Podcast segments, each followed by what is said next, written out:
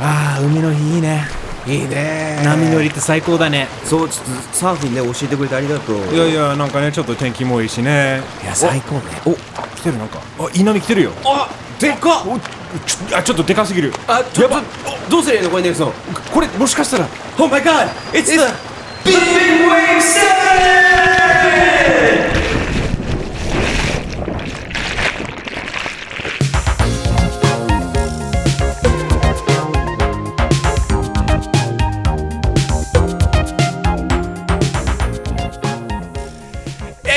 日本語上手ですね。ポッドキャスト。どうも。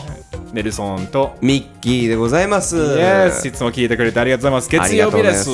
はい、みゆうの日ですね。海の日ですね。みゆうの日。はい。そうですよ。そう、皆さんどうでしょうか。今は もしかしたら浜辺で聞いてくれてる人もいるんじゃないですか。最高ですね。Bluetooth スピーカーってさ、ギャンギャン今のビッグエビーとかね。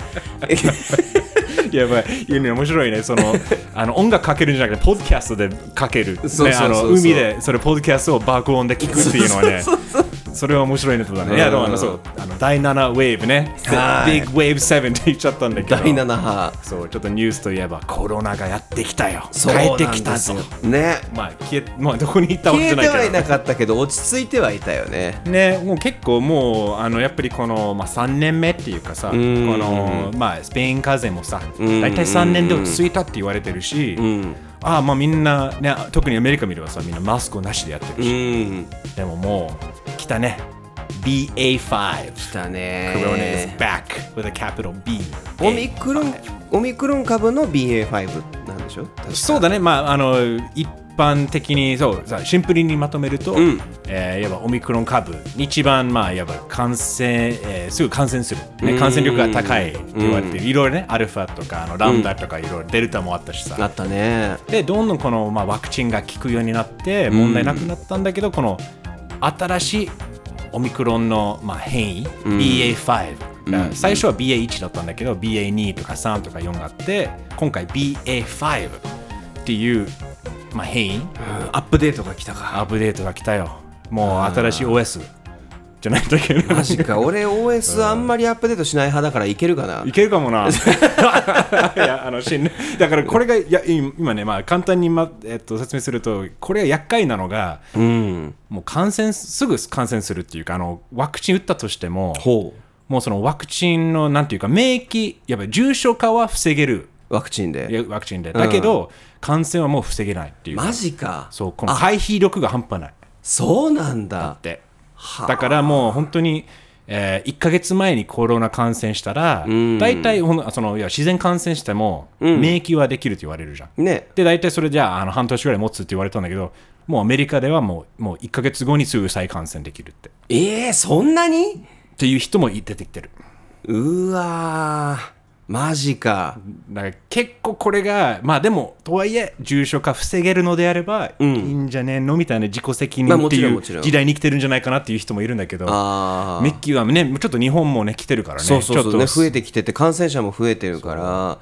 なんかね、ちょうどほらマスクとかも夏になって熱中症のね予防のために外ではいらないんじゃないかって言ってた矢先に、それが原因かどうかは微妙な話だけど、でも確かに街中でさ、結構近い中でいてもマスクしてなかったらね、ちょっと良くないのかもしれないかなとは思うけど。そう、アメリカの CDC、疾病対策予防センターね、もちろんね、室内でマスクをしないことはその感染するリスクは高いは当然だよね、もう室内だから、そうだね。でも外だったらマスク外していいじゃんって、日本でも言ってるんだけど、もうアメリカの CDC はいや外でも感染するぐらい感染力が高いんだって、だからもうすれ違いだけで、その近距離でもしかしたら外でもすぐ感染するかもしれないっていうのもやっぱ出てきてるから、ちょっと厄介なウイルスがやっぱり消えてくれないんだな、これは。そうだね。でもさ、8月夏になったらみんな里帰りとかしたいわけでしょ。俺も行くんだよ。行くよって。そうだよ、8月。そう、一応行く予定ではいるよ、アメリカに1週間ちょいぐらいで。でも怖いよね。だって日本が結構まだまだ、だって正直完全にオープンしてないじゃん、その外国人の観光客。そう少しずつだけど、ちょっとよくはなったけどね、観光客はまだダメで、だからちょっとこれも、まあ、アメリカ行けたとしてもすぐ感染するんだろうなと思いながら、あー、漏れなく漏れなく感染する、はいはい、もうなんか本当にそこはどうしようかな、ね、ミッキーはどう、このニュースを聞いて、この新しいね、その変異ウイルス、変異というか、BA.5 が出てきて、なんか特に危機感とかはないの？いやいや、あるあるあるよ、うん、特に今これ聞いてね、でもまあ常にもう癖にはなってる、その感染対策、感染対策予防とか、でもかかるときはもうかかるんだなっていう、なんかある意味そっちにも慣れてしまってるっていうか、っていう部分もあるんだけど、ちょっとね、かかったときに重症化とかいろんな仕事とか、皆さんもね、どうなっていくのかっていうのは怖いよね。特にずっとパンデミック、まあ長いから、パンデミックっていうのは皆さん個々の経済的な事情とかも心配になって、ね、俺もやっぱり常にフリーランスじゃん我々、フリーランスとして今のこの3年間超怖いのが正直な感想で、いきなりね、仕事がなくなったりすることも多いから、やっぱそこら辺もすごく心配だなとは思うね。そうだから、ここはまあワクチン打てば重症化しないから、そこはまあ安心材料にはなるとは思うんだけど、でもなくならないね。だから結局中国見てもさ、中国だとゼロコロナってずっと言ってるじゃん、その政策として、やっぱもうみんな感染、もうやっぱそう陽性者がいなくなるまでは厳しく規制するみたいな。すごいね。なんか無理じゃん。そうだね。パンデミックって歴史的に見てもたくさんあった中で全部終わってはいるんだよね。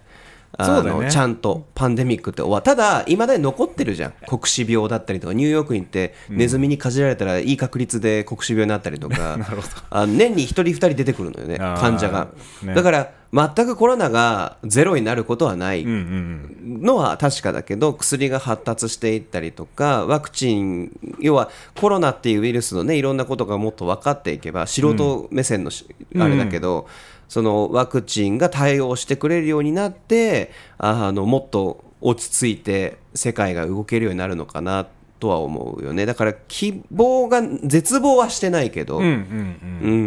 そうだね、絶望はないけど、この人間とのコロナとの付き合い方が果たして上手くなれるのかなって。上手い人は上手いと思う、ちゃんとそのマスクをつけてとか、ちゃんとね、ミッキーも言ったようにその感染対策というかだよね、予防対策。そう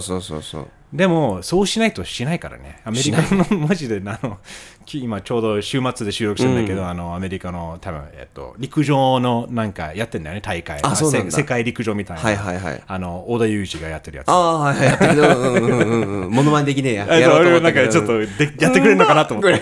でもそれでも違うじゃん。多分違う。でもそれ見てもマジでこの観客誰も一人もマスクしてないんだよね。すごいね。なんかだからもうね、でも日本はみんな大体マスクして、外でもマスクしてるからね、俺は割と外そうとして、外すようにしてるんだけど、外してる、でも今暑い夏でも外さないでいってる人いるから。アメリカ何なんだろうね。マンメンマライツみたいな、俺の権利があって、マスクの時になるのみたいな、ロータイウェイドどうなったみたいな、マライツそこだよ。だから結局変な権利を守ろうとするんだよな。だからでも守れない権利もあるんだよね。だから自分に都合のいいもの、自分にないものはいらないみたいな、自分に必要ないものはいらない、自分に必要のあるものはいるみたいな、ね、だからそれも次の話題に結構つながると思うんだけど、やっぱりね、ちょっと都合いいように、国のなんていうか、この憲法を使おうとするんだよね、アメリカね。アメリカとか日本もなんかそういう感じになってきてるよね。なってきてますね。もう一つのニュース、ニュースのマンデーだけど、ミッキーもちょっと喋りたい話題があったんだよね。ちょっとね、気になる話題というか、今後どうなっていくのかっていう、現総理がね、安倍元総理、亡くなられた安倍元総理を国葬しようかという、現時点では国葬から国民葬かなとか、合同葬かなとか、いろいろあるんだね、どうしようかなみたいな状態で国葬はもういわば一番なんていうか、名誉っていうか敬意を表すようなやつなのかな。国のためにここまでいろいろなことをしてくれたので、その功績をたたえて、国が葬儀をしますっていう、まあ、最高の名誉の葬儀なのよね。だからだよね、うん、昭和天皇とかも確か国葬でしょ、崩御されてからとかはだったりとかで、あと国葬されてるのは唯一、吉田茂元総理とか、っていうのも閣議決定で佐藤栄作さんがどうしてもって言って閣議決定で国葬されてるので、まあ、戦後、2人目の国葬になる可能性があると。すごいね。じゃあ元総理でね、うん、戦後はあまりやってないってこと？この国葬自体がすごいね。もともと大日本国憲法にあったのかな、には国葬法っていう法律があったんだけど、うんうん、それが今 の現状の憲法ではなくって、だからこう議論になってるっていうか、ね、その要は税金を使って、このしかもこの状態で日本が税金を使ってその国葬をするのかとか、あとでもむしろ逆にここまで国のために、うん、しかも、一応その現総理のね、最初の言い分だとその8年8ヶ月だったっけ、戦後一番長いこと憲法上OK のね範囲っていうか、うん、まあ範囲もないから首相として活躍をしていたから、それを称えてっていう理由があったりとかっていう、いろんな議論が今起こってて、で国葬から今度国民葬かなとかっていうのがあるんだけど、これ何なんだろうって思ってね。これミッキー説明できるの難しいけどでも日本人はみんな意識は一応知ってんの、なんかこの国葬とかテレビとか流れるから、それだって、ね、国葬の話とかはねテレビに流れるので、細かい話はしないね、まりね。そうね、まあ、意義らしい 現代では。でこれもしね、僕がなんか誤った情報を言ったら、ハッシュタグ日本語上手 NIHONGOJO あとでごめん、いやそこでハッシュタグ日本語上手でぜひお願いします、はい、とりあえず国葬っていうのは全額が国費で負担、簡単に言うと。で、まあ、意味としてさっき言ったような意味がある。で国民葬はまあ一部を国が負担をするっていう、一応形式上そうなってるらしくて、あと合同葬っていう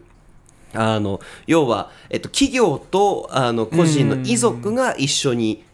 お金を出し合って葬儀をするっていう合同葬っていうのがあるんだけど、まあ、一応国民葬になるのかなとか合同葬になるのかなっていう、今すごいたくさんのニュースが出てきて意見がいろいろ分かれてる中で、まあ、一生懸命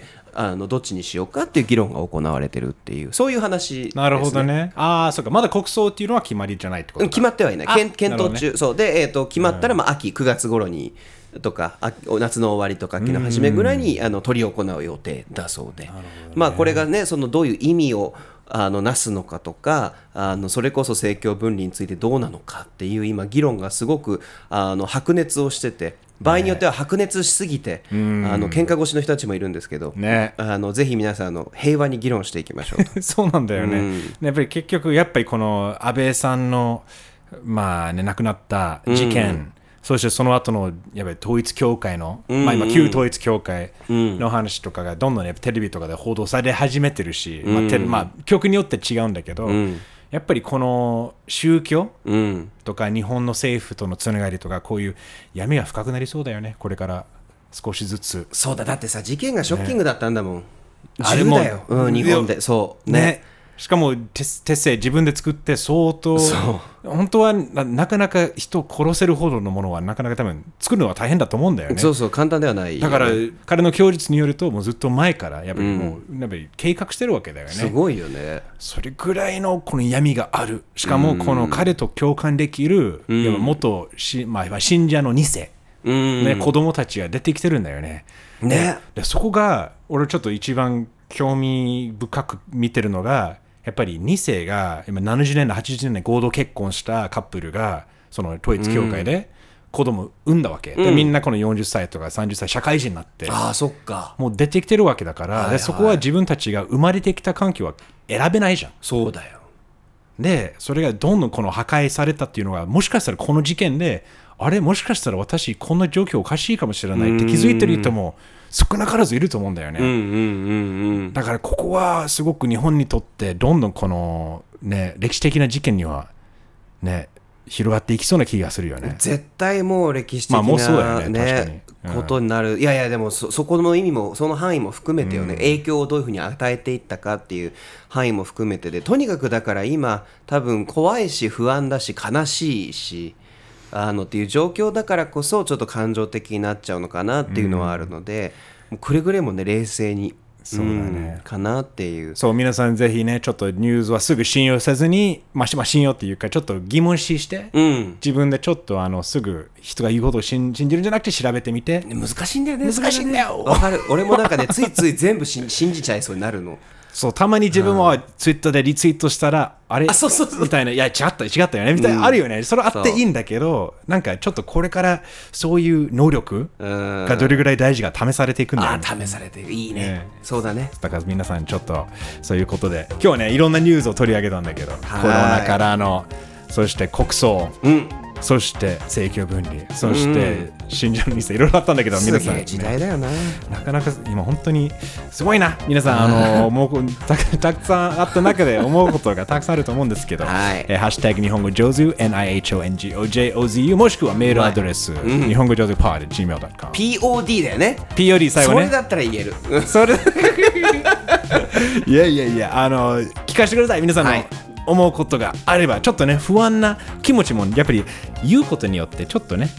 楽になるので、ねちょっと不安をぶつけてくれてもいいので大丈夫ですよ。送ってください。Alright, so tomorrow we're going to talk about technology in the future. See you tomorrow. 日本語上手ですね。